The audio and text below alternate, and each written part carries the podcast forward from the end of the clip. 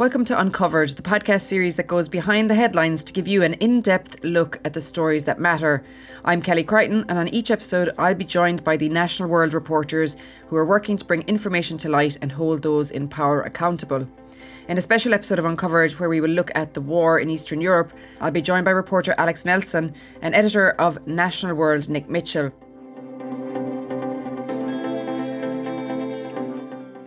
In the space of a number of days, the shape and future of Eastern Europe has come into sharp focus. The invasion of Ukraine by Russia has already resulted in the deaths of hundreds, if not thousands, of people, including civilians and children. Distraught Ukrainians have been fleeing their homes to travel to safer countries, and the international community has been horrified and spurred into action as a result. Questions about what will happen next abound, but first we will consider how this all came about. Hi, Alex. Thanks for joining me today can you give our listeners an idea of past relations between Russia and Ukraine and how this invasion came about? Yeah, well, as is often the case with these things, the, the background is sort of very long winded and stretches back, mm-hmm. you know, decades, if not hundreds of years. Um, but I suppose in terms of recent events, the 2014 annexation of Crimea is um, probably a good starting point.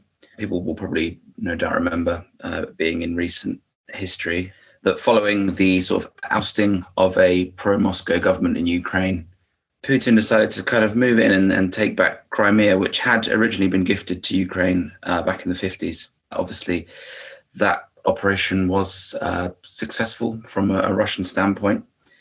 And uh, ever since then, tensions have kind of just been ramping up uh, with Ukraine's sort of uh, want to join NATO and uh, having closer ties with the EU and the West in general sort of uh, rubbing Putin the wrong way. Mm. Um, so obviously, it came into the news a few months, a good few months ago now, that uh, Russia had been amassing troops on the border of Ukraine, and everyone kind of knew. I think everyone kind of knew what was going to happen. Uh, so it was kind of no surprise really when he when the Putin declared uh, Donetsk and Luhansk in the uh, eastern regions of Ukraine as uh, these so-called people's republics, uh, and then just a couple of days after that, announced this uh, so-called special military operation, which we now know to be a full invasion of the country. So, yeah, this has been brewing for a while, but obviously in the last week, it's yeah, it's really boiled over into something quite quite drastic. Yes, indeed. And we've seen pictures of many people fleeing the country, but with a population of 44 million, that still leaves a huge number of people in Ukraine.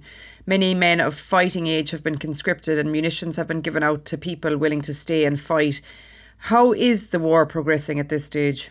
Uh, well, I think, as with major conflicts, it depends on whose uh, whose account you're taking. Of I think the kind of uh, psychological battle almost and the kind of morale amongst countries is very important to either side. So if you're taking Russia's uh, view on it, uh, it's going exactly to plan. That's what Putin would have you believe. Uh, nothing to report. Everything's everything's going swimmingly. But I think that the more kind of trusted Ukrainian account and and uh, reports from our own defense office is saying that um, the Russian military is hitting obstacles, and including logistical obstacles.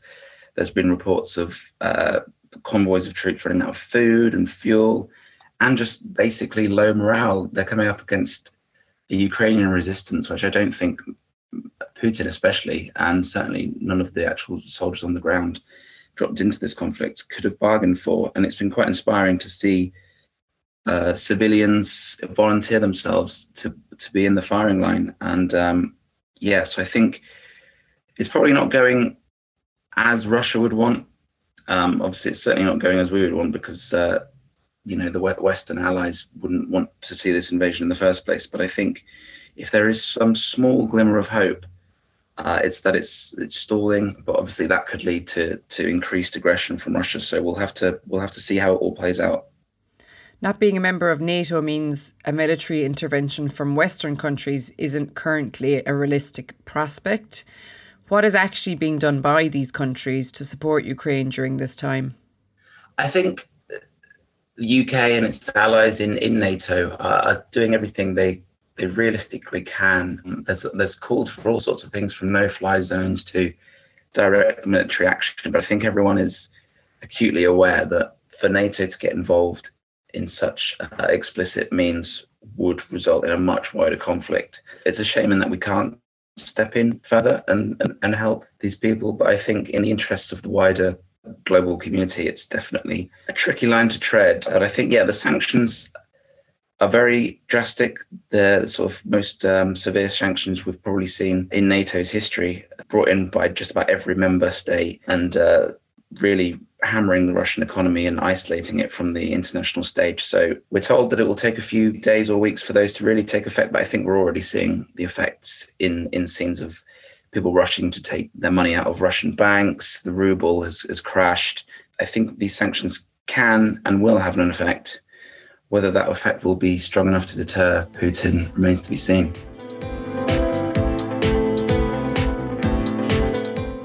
Vladimir Putin has been the Russian leader for nearly 22 years. He's long been a controversial figure, but he's now become a pariah in the eyes of the West. Our reporter, Isabella Bonham, spoke to Matt Qvortrup, a political scientist from Coventry University, to understand more about Vladimir Putin.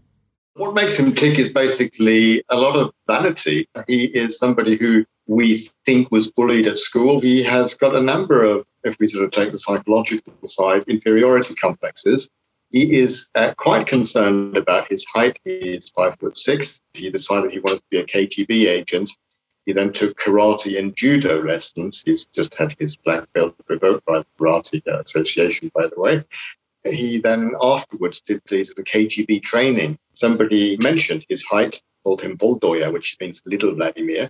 He didn't take kindly to that. He decided to get into a fight with this much larger man and as a result of all of this, he was not sent to West Germany as a spy. He got an office job uh, in the KGB in East Germany. It took him 10 years to get promoted from first lieutenant to captain, uh, which is pretty much a record of slowness. So he is somebody who, uh, I think that little anecdote would indicate that he's a hothead. He's somebody who does not think ahead before he acts. And sometimes that will have, uh, he also seems to have overestimated his own strength hence going into a fight and actually suffer a broken arm. Uh, and then he doesn't think of the consequences. So we can sort of extrapolate those very sort of basic personal traits, then we can probably say that he is likely to suffer physically. His army is certainly likely to suffer physically more than expected in Ukraine. And the long term consequences might also be that he is not strengthened by this, that his dreams do not come true.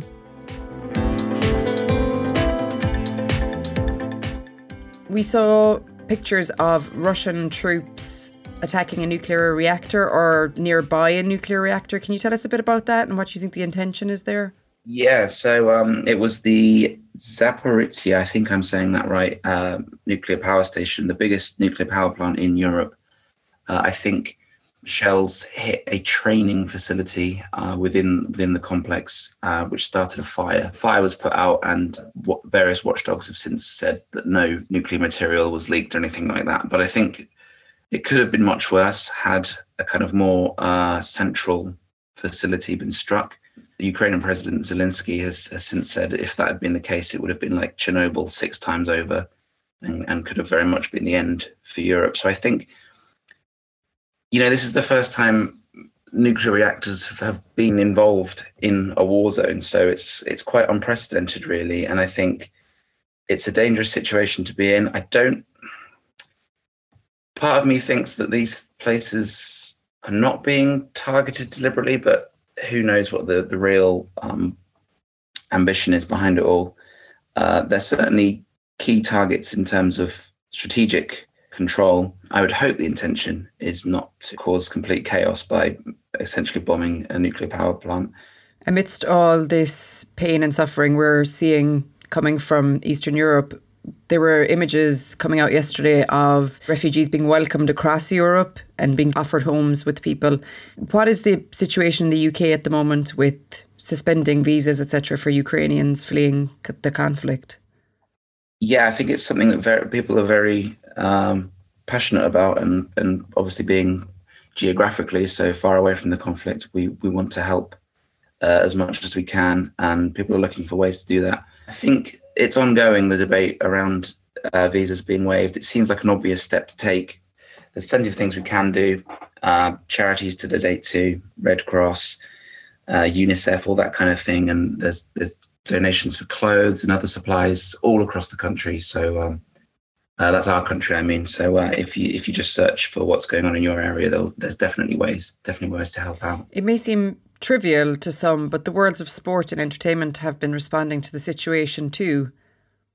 Yeah, um, I think things like uh, Russian athletes being banned from sporting events, you know, people see that and they think, well, you know, there's a, there's there's bigger things to worry about at the moment. So so why is this such a big deal? But I think the, the public perception of this conflict, both at home and in Russia, is very important, and especially with state-controlled media in Russia being as it is, people might not be getting the, the truthful account of events. And I think if if they see these athletes and, and other high-profile figures being unable to to do their jobs properly, then uh, I think they'll kind of ask questions, and, and it will raise awareness at the very base level of what is actually going on. So although you know gigs being cancelled, I saw yesterday that cats are being banned, Russian bred cats are being banned from certain competitions.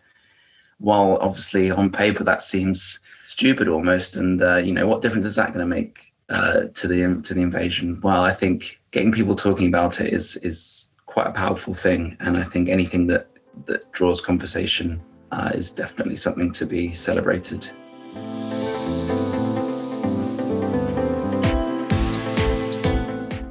Nick, it may seem trivial to talk about sport or music, but this is about sending a message to the Russian people too.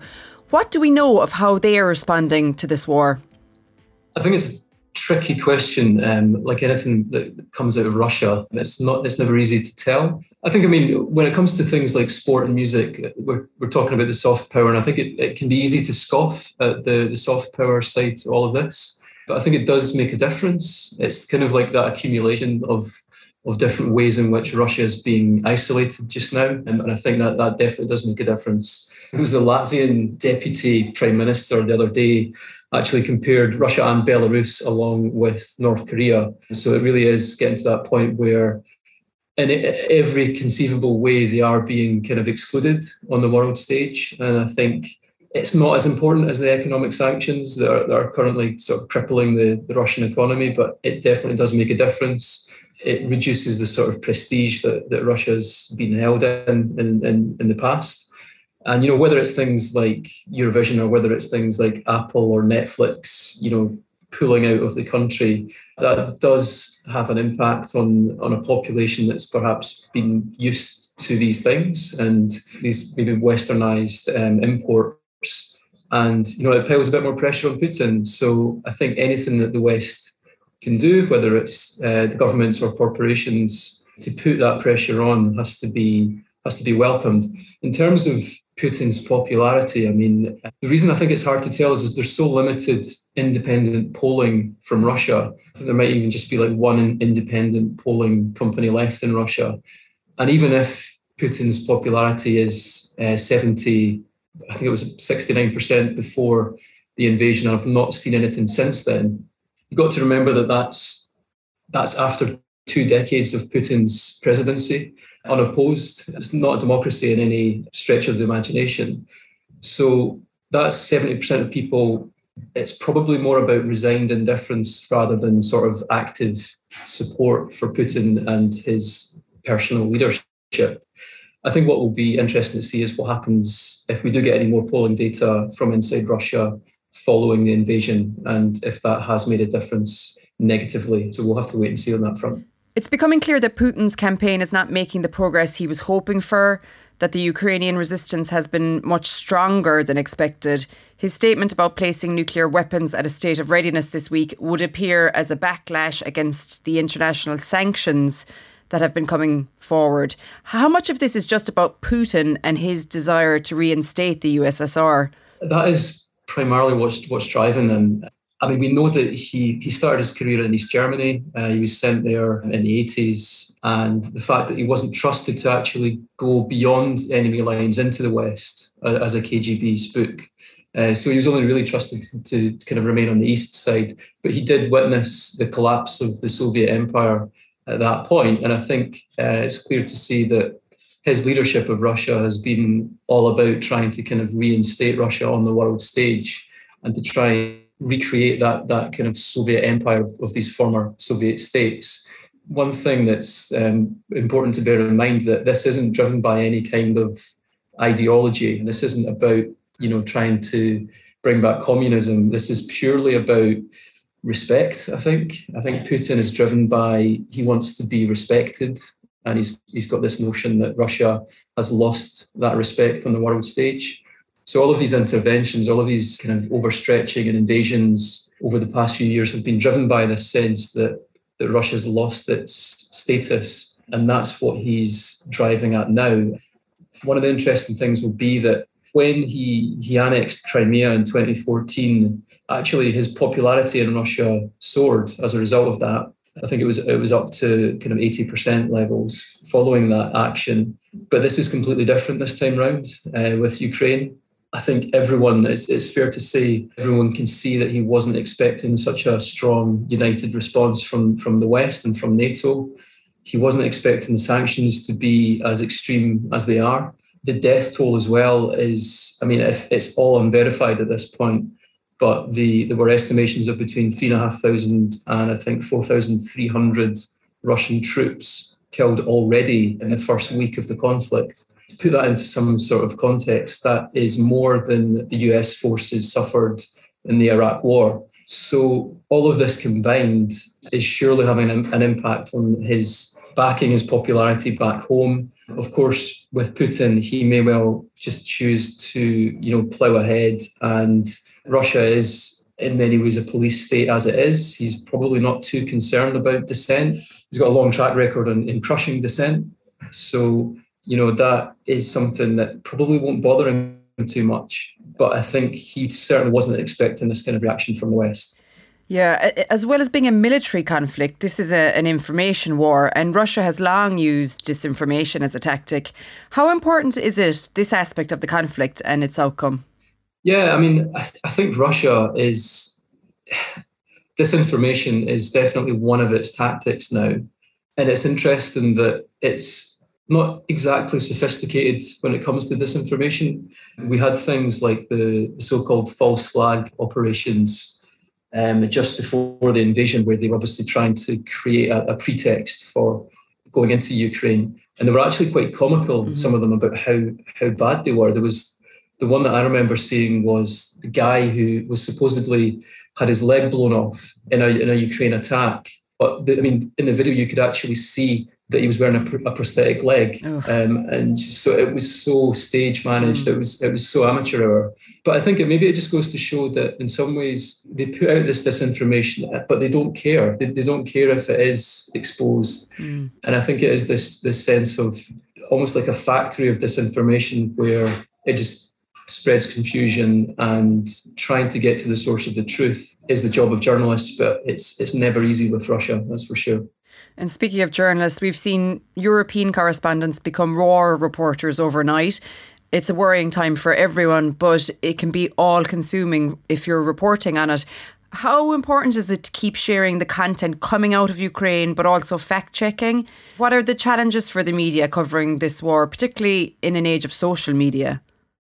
Yeah, so I, I, think that this is the big difference these days when it when it comes to war as a story. We, I mean, we're bombarded with video footage, with with various kind of claims and counterclaims from the conflict, and I think obviously as journalists we take the fact checking maybe to the next level. But I think even as as anyone who's who's on Twitter or Facebook, there are a few things I think you can do as well if you want to just double check. So look at the source, look who's who's sharing the, the, footage. If they're not based in that country, that's a that's a warning sign. If if they're sharing lots and lots of different videos from lots of different areas and you know they've just got this kind of constant output, then that would be a kind of a, a red flag as well. So I think it's just being skeptical mm-hmm. and having that sort of skeptical mindset there are more advanced things you can obviously do when it comes to things like reverse image searching and checking in that way. But I think in terms of just normal uh, everyday usage, you can just adopt a skeptical mindset and just think carefully before you share something. Mm-hmm. And that, that would be the best thing. But the coverage coming out of Ukraine, I think you'd agree is is phenomenal from the mm-hmm. broadcasters and from from some of the the war correspondents over there. So yeah, they've definitely got everyone's fullest respect at this point. Absolutely. And what is the current consensus at this stage around where and how the war will progress now? This is a really, really tough one. I think it's a bit of a fool's errand to try to guess how this is going to pan out. Mm. I mean, we're only seven days into the, the kind of full on conflict. What we can try and glean, though, is um, there have been US intelligence briefings. US have actually shown how detailed their intelligence briefings have been throughout this conflict and have been very open in sharing that as a way of countering sort of the opposite when it comes to Russia. Mm-hmm. But what they've estimated is that the siege on Kiev could be in the region of the next sort of four to six weeks before that comes to any kind of conclusion. Then we get into the more kind of protracted, longer term war, which there have been estimates of 10 years, even 20 years. And that's something that uh, I think Liz Truss backed up as well, uh, the UK's um, Foreign Secretary this week. So it, it looks as if what might happen is yes, Russia will very likely overpower Ukraine when it comes to the, the kind of short term. But the fact that Ukraine is so defiant and so opposed to being, you know, taken over um, by Russia, that I think that means that this will stretch out into, unfortunately, a very long, very bloody war. So yeah, I don't think anything is going to be resolved in the short term.